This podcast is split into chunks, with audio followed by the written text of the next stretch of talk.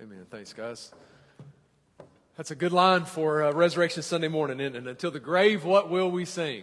Christ he lives, Christ he lives. That's our proclamation as Christians. You can go and take your Bibles, church, and uh, open up with me to John chapter 20. John chapter 20.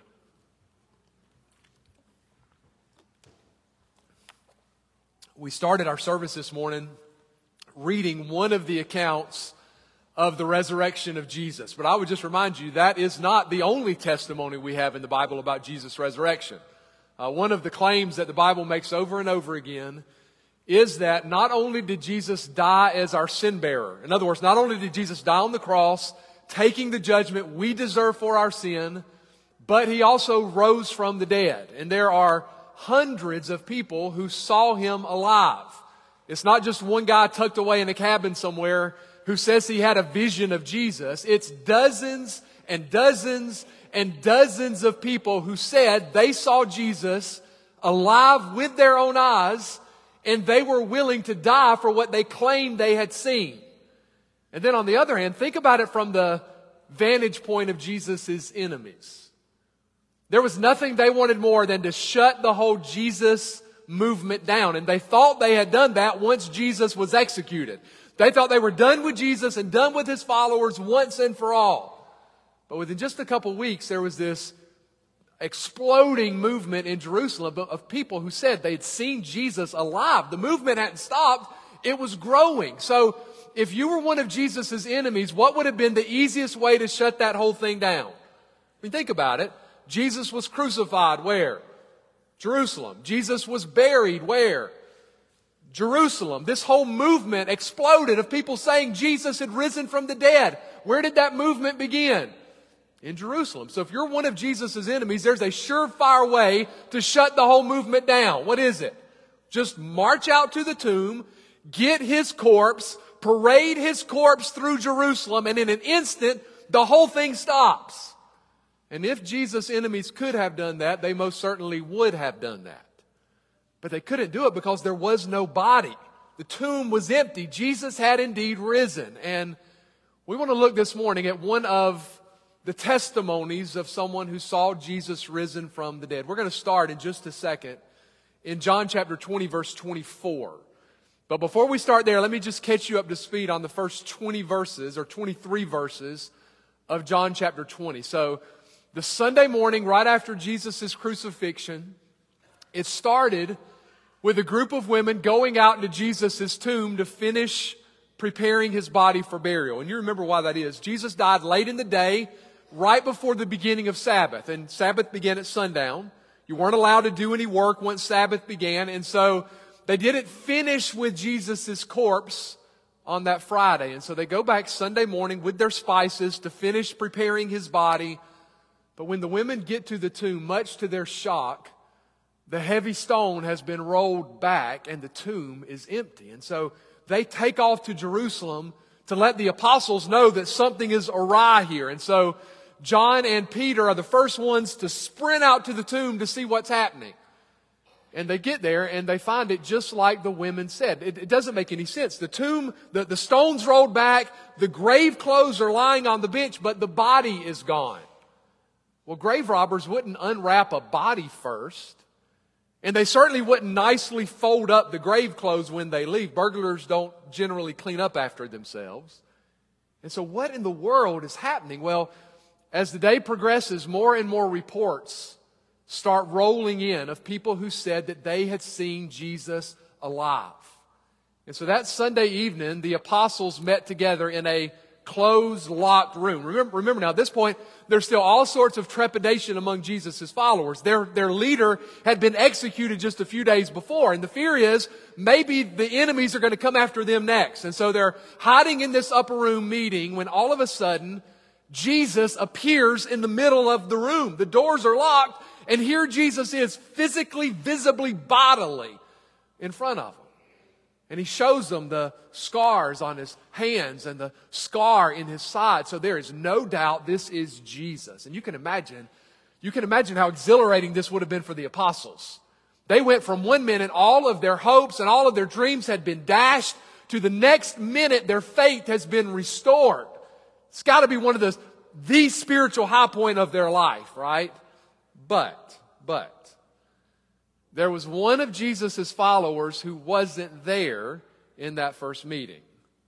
And that's whose story we're going to read about today. So if your Bible's open to John chapter 20, we're going to start in verse 24 and we'll read through the end of the chapter. John 20, beginning in verse 24. John, under the inspiration of God's Spirit, writes these words. Now Thomas, called the twin, one of the twelve, was not with them when Jesus came. The other disciples therefore said to him, We have seen the Lord. And so Thomas said to them, Unless I see in his hands the print of the nails, and then he even ups it a level, and put my finger into the print of the nails, and put my hand into his side, I will not believe. And after eight days, his disciples were again inside, and Thomas was with them. Jesus came, the doors being shut, and stood in the midst and said, Peace to you. And then he said to Thomas, Reach your finger here and look at my hands. And reach your hand here and put it into my side. Do not be unbelieving, but believing. And Thomas answered and said to him, My Lord and my God. And Jesus said to him, Thomas, because you have seen me, you have believed. Blessed are those who have not seen and yet have believed. And truly, John says, Jesus did many other signs in the presence of his disciples, which are not written in this book. But these are written that you may believe that Jesus is the Christ, the Son of God. And that believing, you may have life in his name. Now, I want to think through this passage under four main headings. Number one, I want to see reasons for doubt. You know how, with most Bible characters, you immediately associate their name with something? For instance, if I say Noah, you immediately think ark. If I say Daniel, you probably right away think lion's den. But what do you immediately think when I say Thomas? Doubt, right? We've even nicknamed him, unfortunately for Thomas, we've even nicknamed him Doubting Thomas, which probably isn't fair. I mean, think about it in your own life. How would you like to be nicknamed based on your most embarrassing sin? How would you like to be called uh, Lustful Larry or Drunk Donna? That would be a rough nickname to be stuck with, but this, we think of Thomas as Doubting Thomas. And, and Thomas certainly did doubt, right? But he's not the only person in the Bible who ever struggled with doubt. Think of Job. In the middle of Job's trials, there was a time when Job doubted the goodness of God. Or think of John the Baptist. You remember when John the Baptist was languishing away in prison and he doubted if Jesus was really the Messiah? He even, he even sent a couple of his followers to Jesus to say, Hey, are you the one we've been waiting for or should we be looking for somebody else? And that was John the Baptist. And that is not an unusual experience, I don't think. Greg Koukl, the apologist who has Stand to Reason Ministries, he says that from all the Christians he's talked to, it seems that about 85% of Christians at some point have had some kind of doubt or questions, pernicious question that they've struggled with. In fact, what he says is 85% of, of Christians admit to having struggles with doubt, and the other 15% are lying. Because the fact of the matter is, listen, life is messy and we're not omniscient. So there are things in life that we don't understand. There are times when, when our faith has loose ends, and there are times when our lives have loose ends, and you might have been through a season in your own life where you questioned God's goodness, or does God really love me? Or maybe even something more significant, like you, you questioned, can I really trust the Bible? Or is Jesus really the only way? And I would guess that on a, an Easter Sunday morning, there are probably some here this morning who might even now be in a season where they're struggling with doubt. And let me just say, if that's where you are, that's okay. It's doubt isn't the problem, unbelief is the problem. And the question is, what do you do with those doubts? That's the question. What do you do with doubt? Because what the Bible says, the Bible does not say that as Christians we have to ignore any questions we have, like press them down and pretend they're not there and just keep smiling and act like everything's okay. It's not what the Bible tells us to do. Doubts have to be dealt with. A good way to think of it is doubt is like weeds. What if you go out into your flower bed this week and there are some weeds growing and you don't do anything about it? What will be the case the next week and the next week? And the, those weeds keep growing and keep spreading until eventually the weeds take over the whole flower bed, right? Well, that's how doubt is. We don't ignore doubt. Doubt has to be dealt with, but here's another important part of that. Neither do we coddle doubts. If you're struggling with doubt and questions, we don't, we don't idolize doubt. One of the really weird things that's happened in Christianity over the last decade or two has been this idea that doubt is actually a good thing. That doubt's the sign that you're really a mature Christian because certainty is the mark of pride, we're told. And if you're certain about your faith, that's the mark that you're prideful. And if you're really humble, you have doubts and questions and you'll be unsure about everything. And so suddenly doubt has become cool, which I would just add is ridiculous. It's not doubt that pleases God, it's faith that pleases God. And God can work through doubts and questions to move us toward a stronger faith. And that's what we want. So we, we don't want to use doubt to pull away from God. We want to use doubt to press into God and find answers. Let me just say one other thing about doubt before we keep thinking about Thomas. Um, not all doubts are created equal. And what I mean by that is doubts in a person's heart can come from lots of different sources. And one of the good things to do if you're struggling with doubt is to ask yourself where those doubts are coming from. I'll just give you a few examples. So sometimes doubt is just part of growing into a mature faith. And so you think of somebody who was raised in a Christian home, raised in a Christian worldview. They go off and start a job, and one day they're sitting around the lunch table with other people on their job, and somebody goes, Hey, you're a Christian, right? And your parents were Christians. Well, have you met Muhammad over here? He's a Muslim, and his parents are Muslim. So have you ever thought that maybe the only reason you're a Christian is because your parents were Christians? At that moment, you have to figure out why you believe what you believe. And that's a good thing. In the life of every person who's raised in a Christian context, there has to come a point in your life where the Christian faith goes from being something you inherited to being something that you personally own. Something that belongs to you, that you believe, and that, that's a good transition to make. But other times, doubt is the result of some, some moral crisis in a person's life. And what I mean by that is there are times where I step away and doubt the Christian faith because it's standing in the way of something that I want to go after. Because one of the things that's crystal, crystal clear in the Christian faith is that God makes absolute moral claims and demands. The Christian confession is Jesus is Lord, Lord of every area, not just Lord of Sunday, but Lord of marriage and sexuality and job and career and everything. And Jesus actually steps into every area of my life and says, this is right, that's wrong. This is good, that's evil. So if I'm wanting to go after something that the Bible, that Jesus says is wrong and evil, sometimes the easiest way for a person to do that is to start doubting or denying part of the Christian faith. Aldous Huxley was a famous atheist years ago, and in one of his books, he explains what it was that he found so attractive about atheism. And this has always struck me. I want you to listen to his description. Aldous Huxley wrote, For myself, as no doubt for most of my contemporaries, the philosophy of meaninglessness, philosophy of meaninglessness is his word for atheism. The philosophy of meaninglessness was essentially an instrument of liberation. The liberation we desired was simultaneously liberation from a certain political and economic system and liberation from a certain system of morality. We objected to the morality because it interfered with our sexual freedom. We objected to the political and economic system because it was unjust. The supporters of these systems claimed that in some way they embodied the meaning, a Christian meaning, they insisted, of the world. There was one admirably simple method of confuting these people and at the same time justifying ourselves in our political and erotical revolt.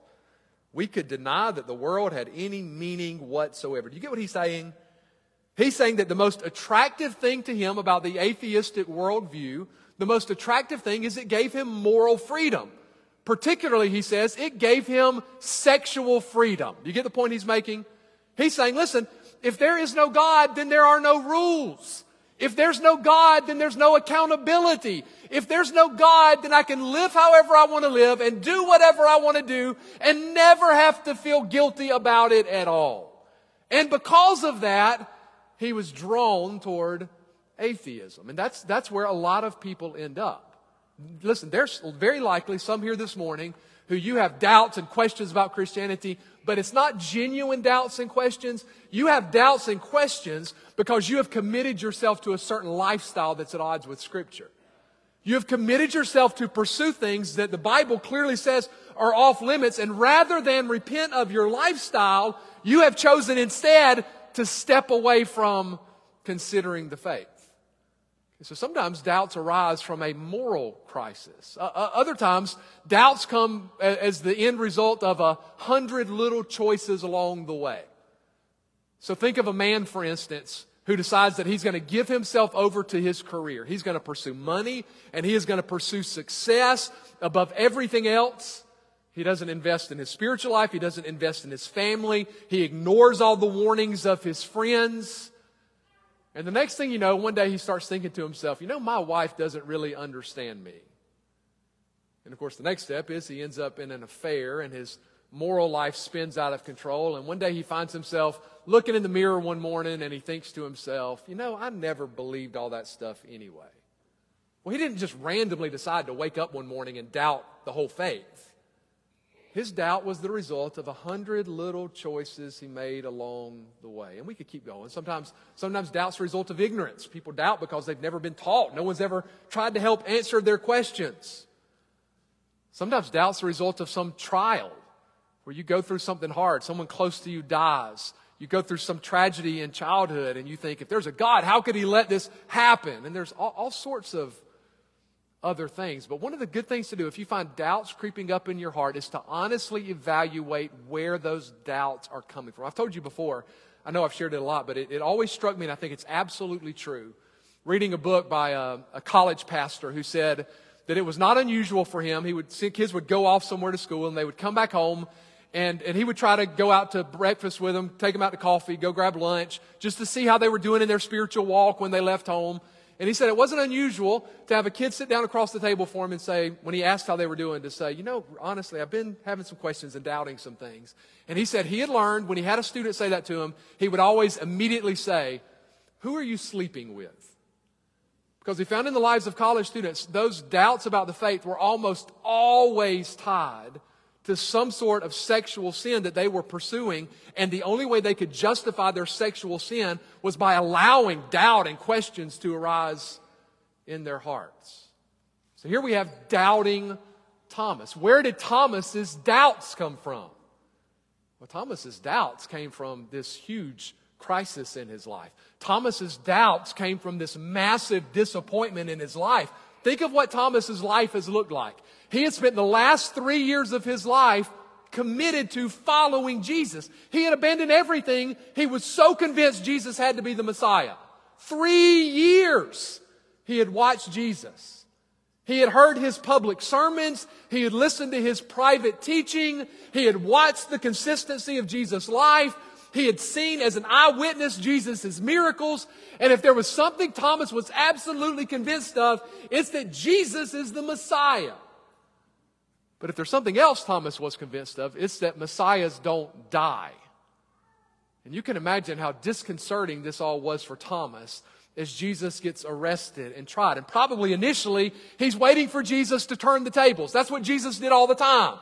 The religious leaders would think they had him backed into a corner, and in an instant, he would reverse the whole script on them. But that didn't happen. He's tried, he's found guilty, he's beaten, and I wonder if the trial progressed, if they're not waiting for some dramatic miracle. Elijah called down fire from heaven. Maybe he's going to do that, but then he's crucified and then he dies. And at that moment, when Jesus lowers his head, says, It is finished, and dies, all of Thomas's hopes attached to Jesus fall apart. And Thomas thinks to himself, How did I miss it? Not to mention, Jesus is a friend to Thomas. How would it affect you to watch a friend brutally murdered? And so here Thomas is with his mind spinning and his emotions frayed. And what makes matters even worse is on that first Sunday night when the apostles of Jesus met together, Thomas wasn't there.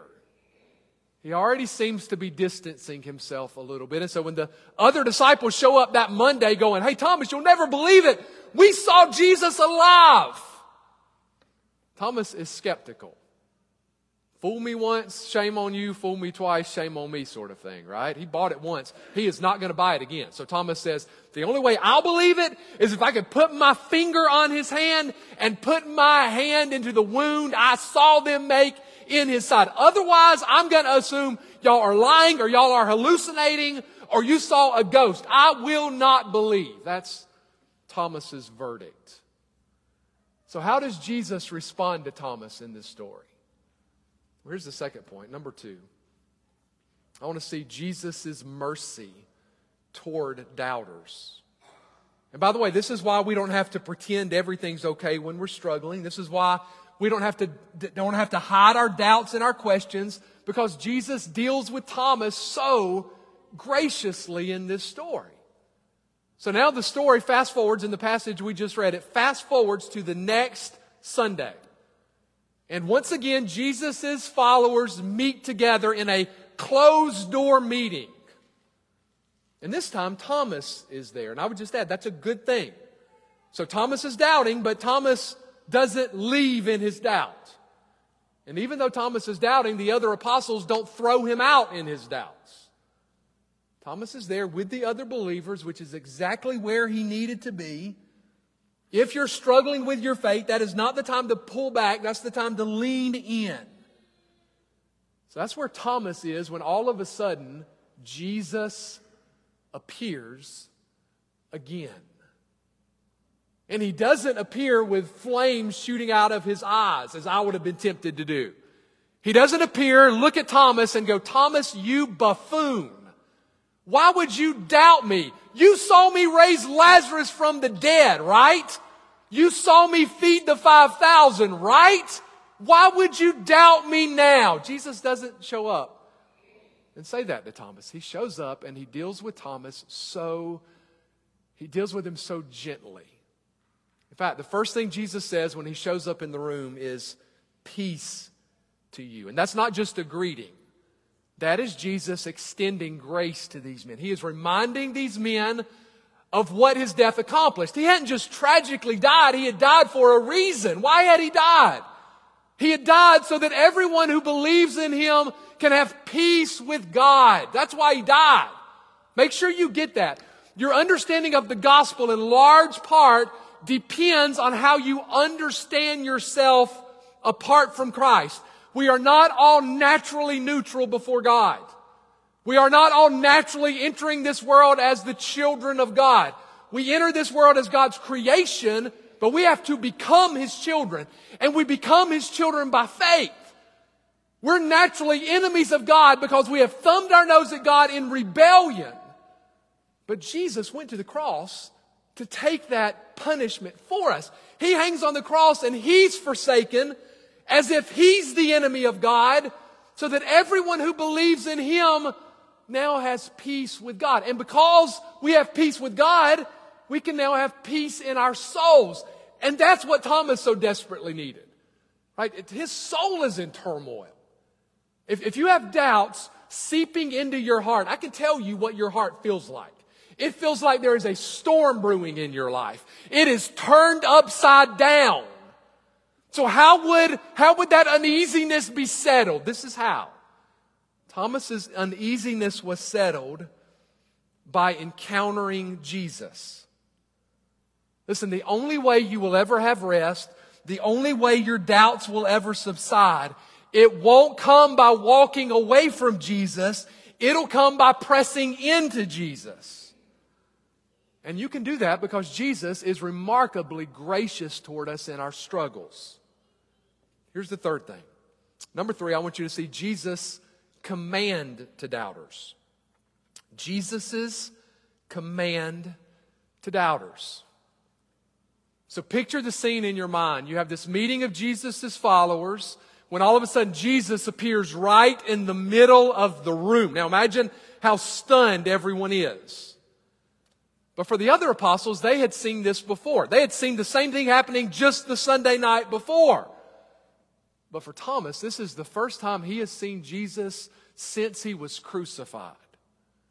And Jesus shows up and he immediately turns his attention to Thomas and he says, Thomas, take your finger and you put it right here on the wound on my hand. And you take your hand and you put it right here on the scar on my side. Now just pause for a minute.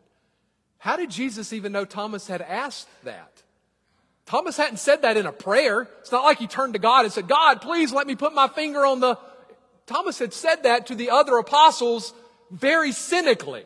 He had said it actually from a position of doubt, and yet, even though Jesus wasn't there, he had heard Thomas's question. Good reminder to us. Even though Jesus isn't here physically, he hears us and he knows what's going on in our hearts which is just another reason why it's so foolish to think I can hide from him what's going on. So Jesus shows up and says, Put your fingers here. And then notice what he says at the end of verse 27. Last phrase of verse 27 is key.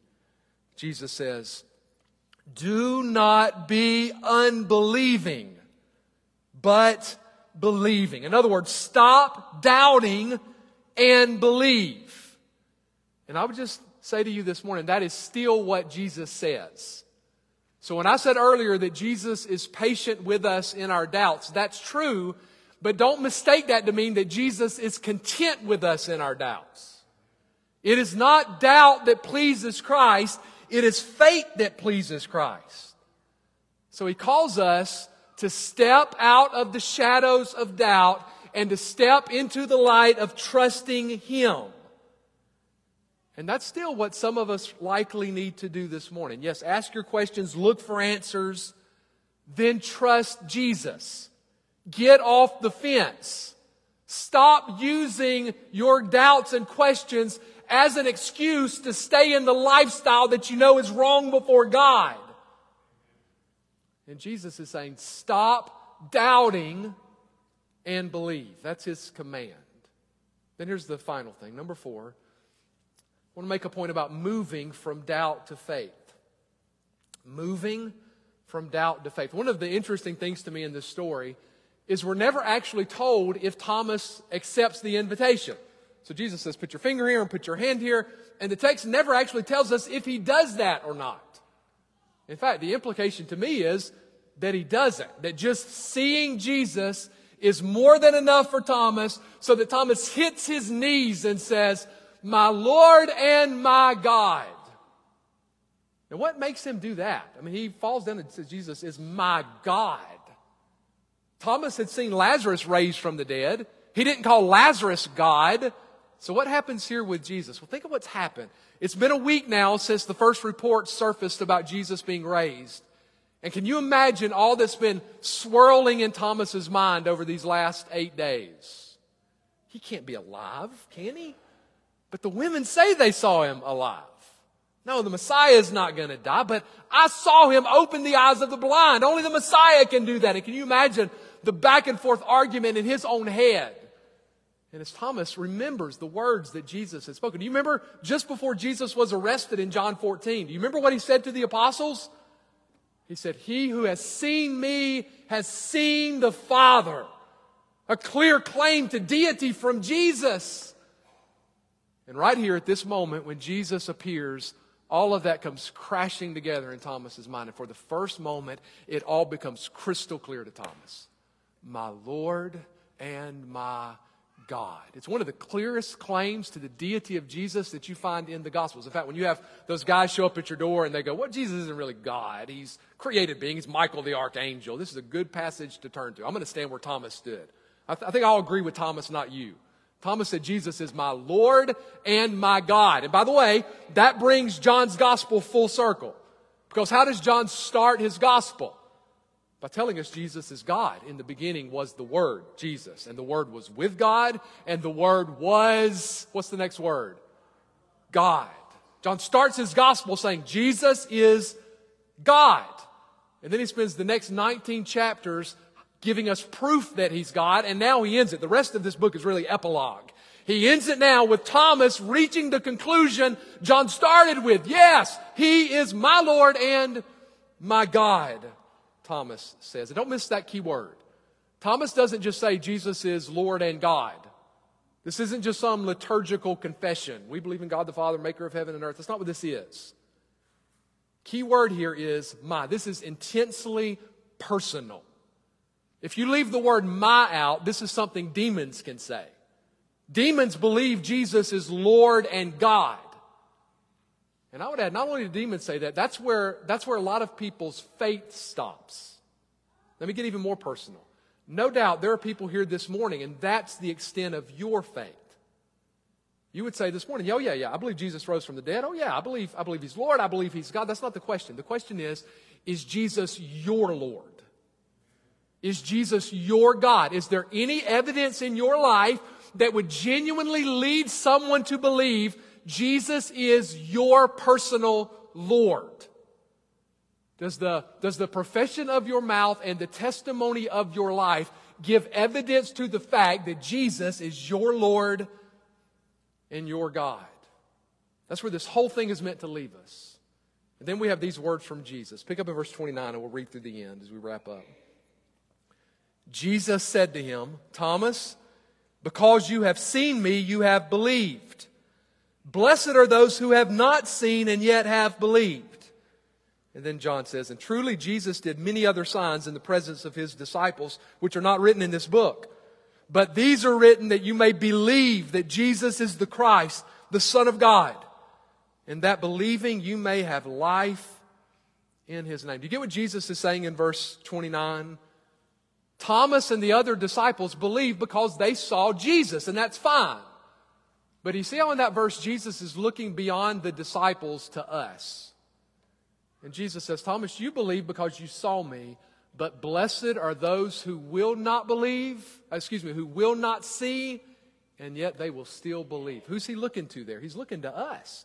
We've never seen Jesus. We've never been able to lay our hands on Jesus' body like Thomas had the option of doing, yet we still believe. Why? Did we, did we just decide to take some blind leap into the dark? No, we believe because of men like Thomas and Matthew and Peter and John and James and Paul, because of their eyewitness accounts that they saw Jesus. And now, how does Paul say it? And now faith comes by hearing and hearing by the Word of God. We still see Jesus, just not with these eyes. We see Jesus through the eyes of faith as we read this book. So if you find your, if you find your heart with nagging doubts, what's the way forward? Maybe think of it like this. Imagine a glass that's filled with water, filled to the brim with water, and you start dropping pebbles in that glass. And every pebble you drop in that glass, a little bit of water is forced out of it, right? The more pebbles you drop in, the more water is evacuated. You fill that glass up with pebbles and the water is completely eliminated from the glass. Well, that's like having a heart filled with doubt is like that glass of water. How do you, how do you get the doubts? How do you deal with the doubts? By dropping in pebbles of faith. Where does faith come from? It comes by encountering Jesus in His Word as you read God's Word, as you put yourself under the preaching and teaching of God's Word, as you engage your heart and mind with God's Word, pebbles are dropped in, your faith grows, and doubts subside. And John ends this chapter by saying that's the whole reason why he wrote this letter. There's lots of other stuff John could have included. Jesus preached other sermons and Jesus did other miracles, but John included what he did so that we could see clearly who Jesus is and what Jesus came to do, and so that we would believe.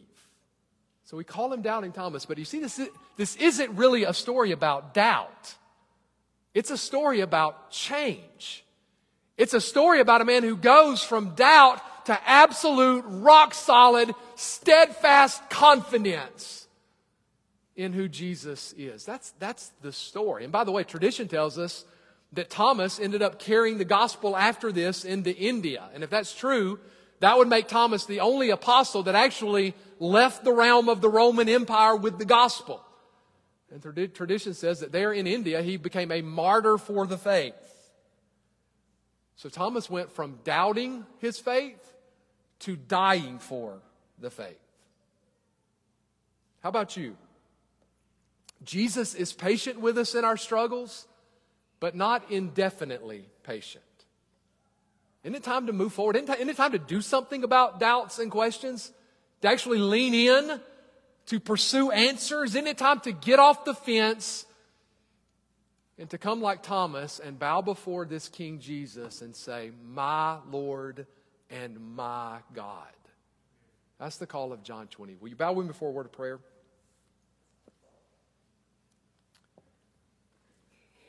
And we always take some time after we examine God's Word as His people to go to the Lord individually. And so we're going to give you a few minutes there in your seat to call out to God. Thank God for the fact that the Savior we're here to worship is a risen, living, reigning Savior. And if you've been going through a season of doubt and question, make commitment in your seat. You're going to, you're going to pursue answers to that. You're not going to use questions to lean away. You're going to use questions to lean in, to pursue answers, to figure out the path forward. Evaluate your heart the reasons for the doubts. Could it be it's been a hundred little choices along the way that's led you to this moment? Or could it, could it be that there's some moral commitment you've made in your life, a lifestyle you've given yourself to that's just made doubting make that lifestyle easier? If that's where you are, repent of that. Call it what it is. Jesus is king. He does make claims. So repent of living at odds with him. And come before Christ like Thomas and say, My Lord and my God.